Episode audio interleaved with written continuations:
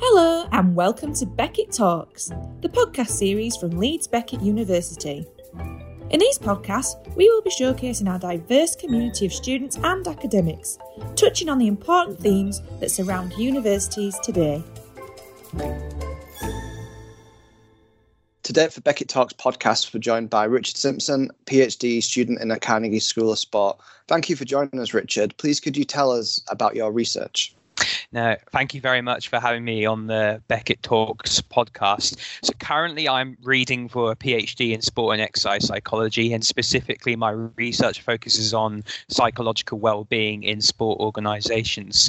So, I'm particularly fascinated in uh, advancing research and also a um, practical uh, knowledge of the factors that uh, facilitate or undermine psychological well-being within and also among people. Um, I'm also, um, as part of this research, uh, really fascinated by kind of welfare in sport, which is a very kind of contemporary um, and important topic at the moment with um, a lot of the uh, issues that are going on within sport to date. And so it's through researching such areas that I've been really fortunate to learn about the incredible ways in which us as human beings, particularly in sport, can flourish and can thrive. And it's through this that I hope that my PhD research can hope to make a difference to those engaged in competitive sport. What is your opinion on sports psychology in elite sports settings currently? There's always an emphasis on using psychology to maximize performance, to do better, um, but does there need to be more of an emphasis on mental well-being? It's a very good question. And in, for me, it's been really exciting to see the influence of sports psychology gain further attention and traction in elite sport. And I think with this increasing awareness towards issues such as welfare, integrity, and also so- social justice in sport, that sports psychology itself will continue to be a very integral tool in this mission. Um, I think it's really important the point you met, you raise about whether it's psychology for performance or psychology for well-being. And quite often it's a kind of debate that goes on about uh, whether it's important to focus on well-being or focus on performance. And for me this kind of dual differences are very unhelpful as i believe you can't have well-being without performance and you can't have performance without well-being. So i think what we're seeing now in elite sport and what we're elite sport is getting very uh, a lot better at is recognizing the value that unlocking and maximizing our well-being which includes performance the influence that unlocking this has for someone's what we call longevity in sports. So having a long and kind of successful career in sports. And i think slowly but surely that we're starting to view performance and even success as something that's evolving seeing it more than just winning and, and just like an outcome of a match but it's seeing kind of how people's lives can change and I think with this evolving into what does success look like in sport, we are starting to see positive change. And with that, I think society's perceptions of performance and well-being will be viewed as more as like a um, whole piece of the puzzle rather than separate pieces. Thinking back to Euro 2020, uh, the mental well-being of some of the players who missed penalties, um, particularly after the online reaction of some fans, how can clubs ensure that um, professional athletes, um, elite athletes, are properly supported? Euro 2020 was a really harrowing and traumatic experience for many of the players, I think, in that final, especially the abuse by those those received um, who missed the penalties. But uh, despite kind of the very harrowing um, experiences um, and it was really tough to watch for quite a lot of us. I think what i really draw courage from was the amazing psychological support that's integrated within the england national squad. And while we can only really speculate to some of the ongoings and what the players would have been going through um, from i guess my knowledge um, that is in the media and you know within our within psychology networks, I suppose, is the amazing work that has gone on to build what we psychologists call a strong social identity. So, in, in other words, a strong togetherness within the national squad. And it is evident and clear to see by the clear unity of the team. And you can see that they spend a lot of time together, you know, the activities they're doing. I'm sure in the World Cup beforehand, there was a lot of kind of media around, you know, they were riding inflatable unicorns within the swimming pool and having a really good time. And for me, this togetherness builds builds a really strong foundation where together the players can face adversity and face challenges together rather, rather than by themselves.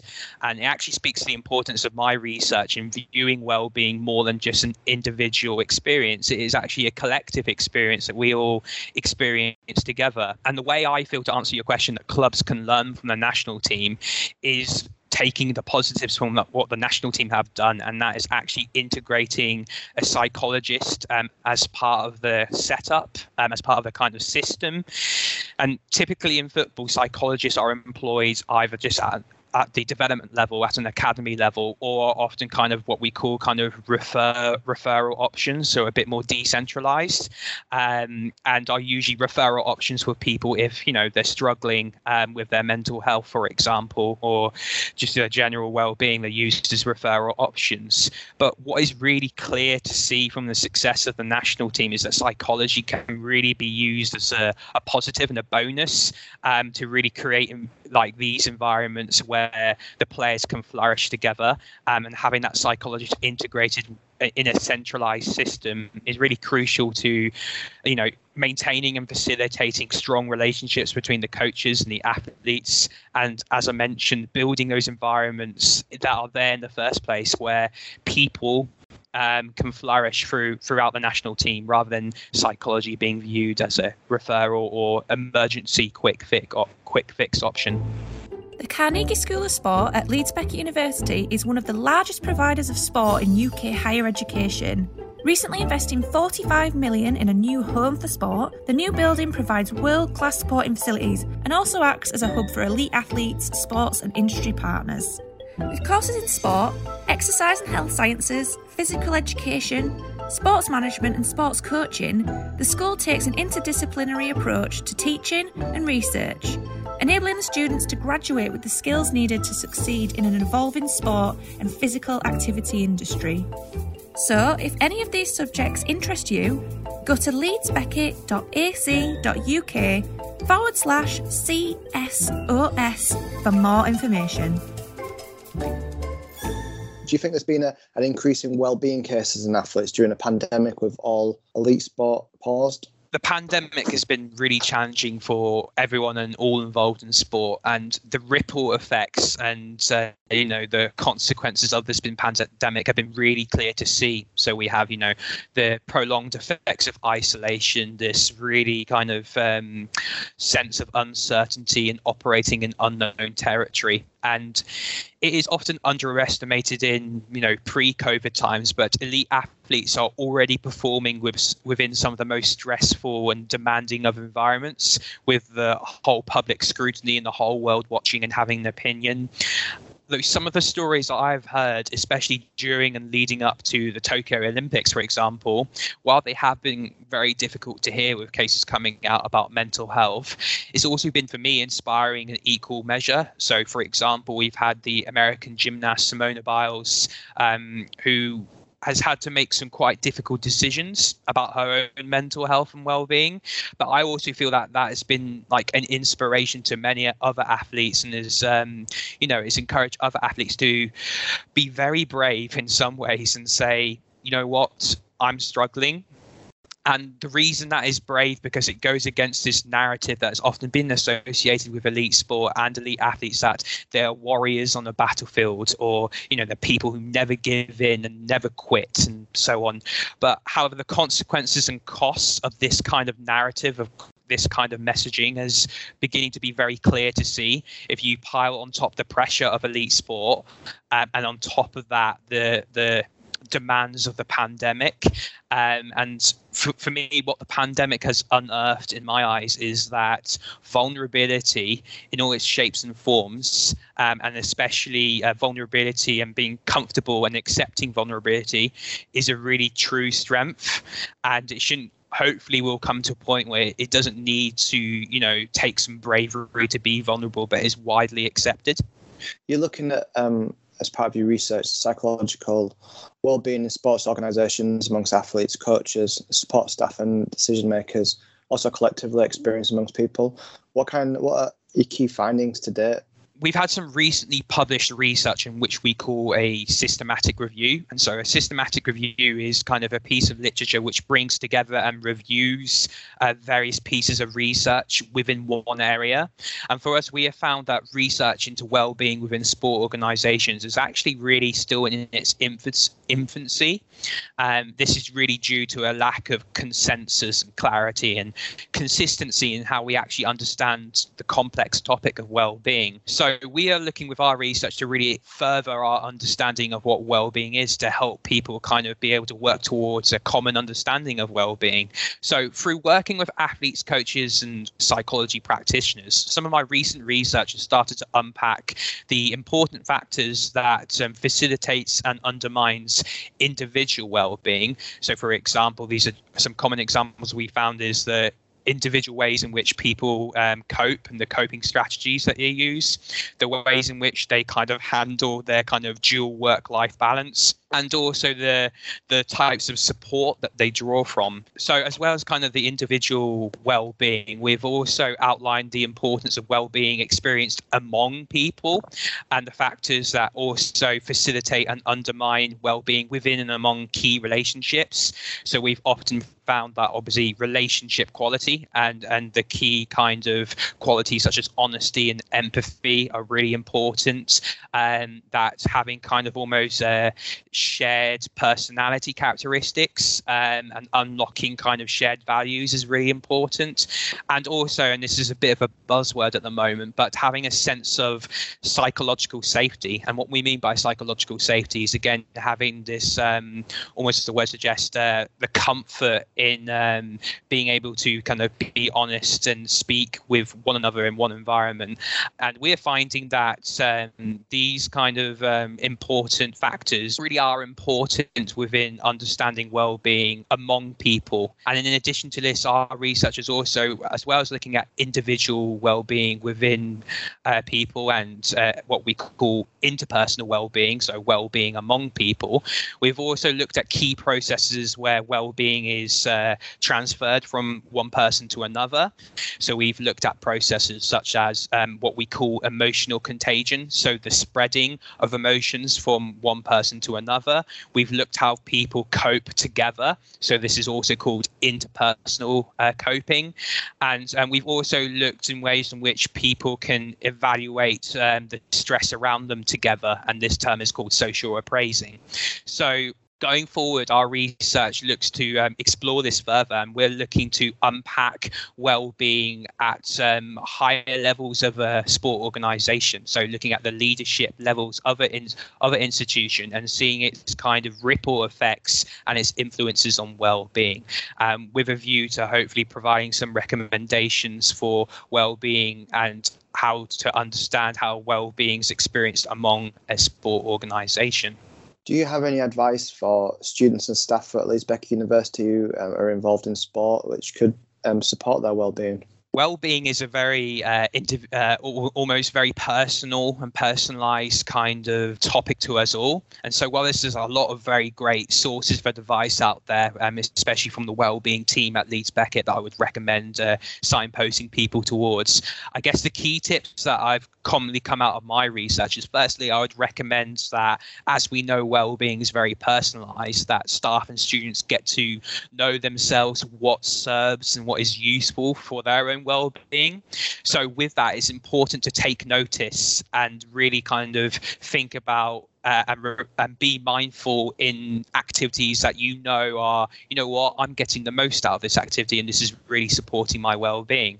And really noticing that and kind of, um, you know, almost taking a, no- a, mental note of that that this is you're enjoying this and you're feeling a sense of meaning from for example whether it's playing a sport within a team whether it's going for a coffee with a colleague or a, or a friend before a lecture um, whether it's you know you're doing a club or society together and you're progressing with a skill or you're working towards a goal, it's really important to notice that, to, to um, find ways also of noting that down and processing it. So whether it's writing it down, you know, in a little reflective diary or finding a way of processing that. So because through processing that, we are more likely to recognize and know what's good for supporting our own well-being, what does not. Another factor as well, and it, it, it's nothing new, but in terms of kind of connection and connection with others is really important. So whether it's through your family, the friendships and mentors you look you look up to, or whether it's just people you meet at university who just you met them for the first time, they have like-minded interests. Um, these connections we make with people are not to be underestimated and are really important to our own well-being. And, and finally, I would also say that it's important that as well as our whether in our own work lives or you know whether it's kind of the degree we study or the kind of one main goal or sole pursuit we have, it's also really important to have some accompanying pursuits and to some other interests as well. So whether it's learning a new skill, reading a book, giving ourselves opportunity to grow and learn through kind of different outputs and channels is important to our own development. And it also allows us to replenish our energy for our other main pursuits also. Uh, just one example quickly um, that i can think of is marcus rashford who's obviously done a lot within the pandemic but one uh, example is he's recently created a book club. And one thing he's come out and said is that he's actually someone who likes his reading. Not only has he been a role model for other people to get into reading but he also shows he has more to him. So he's not just kind of of obsessed and within football, he's actually doing other things to support his own well-being and development also. It's obviously very dark at this time of year. There's less hours of sun, and a lot of people are affected by this. Um, does your research have any um, findings on the seasonal approach? Any general tips for people at this time of year? That's a really important question. I think within the changing seasons, we usually find that our own schedules and our own priorities change. Um, for example, we, we want to get home earlier to be out of the cold, wet, and dark. Um, and I think with, with such considerations, it's really important that seasonally our planning and our routines become really important. So, for example, I know uh, as an easy example, many people who play summer sports um, such as cricket, and then many people who also play winter sports. So whether it's quite often indoor sports. So for me, I used to play a lot of badminton through the winter months, which would be my indoor sport, um, and then I'd play cricket in the summer. So it's really important to almost have those yearly routines, and you know that some there's an activity that you will be doing that will support your well-being and you will get something out of. So it's important to have planned specific um, activities. On um, the other side as well um, is also important to be flexible on the activities you do for your health and well-being and to have backups. So for example if the weather or the lack of light is impeding kind of your participation within that activity if you're held up at work or maybe someone cancels on you um, then it's important that you're replacing replacing that source of well-being with something else that can equally serve your well-being. So in almost in a way you're being flexible adaptable and you're in, you're planning ahead so you can employ kind of problem and solution focus strategies in equal measure to help support and replenish your well-being all year round. Conversely is there anything that people should be avoiding doing to make sure that they're keeping um, their well-being as high as it can be at this time of year generally, um, I think there's no real rule of thumb but I think as well as we've discussed, well-being is very personalized, and the emphasis also is again on noticing what not just what serves our well-being, but also what doesn't serve our well-being. So also to notice things that you know we feel are not doing us any great, to remove ourselves from situations which are kind of really having a negative effect on our well-being.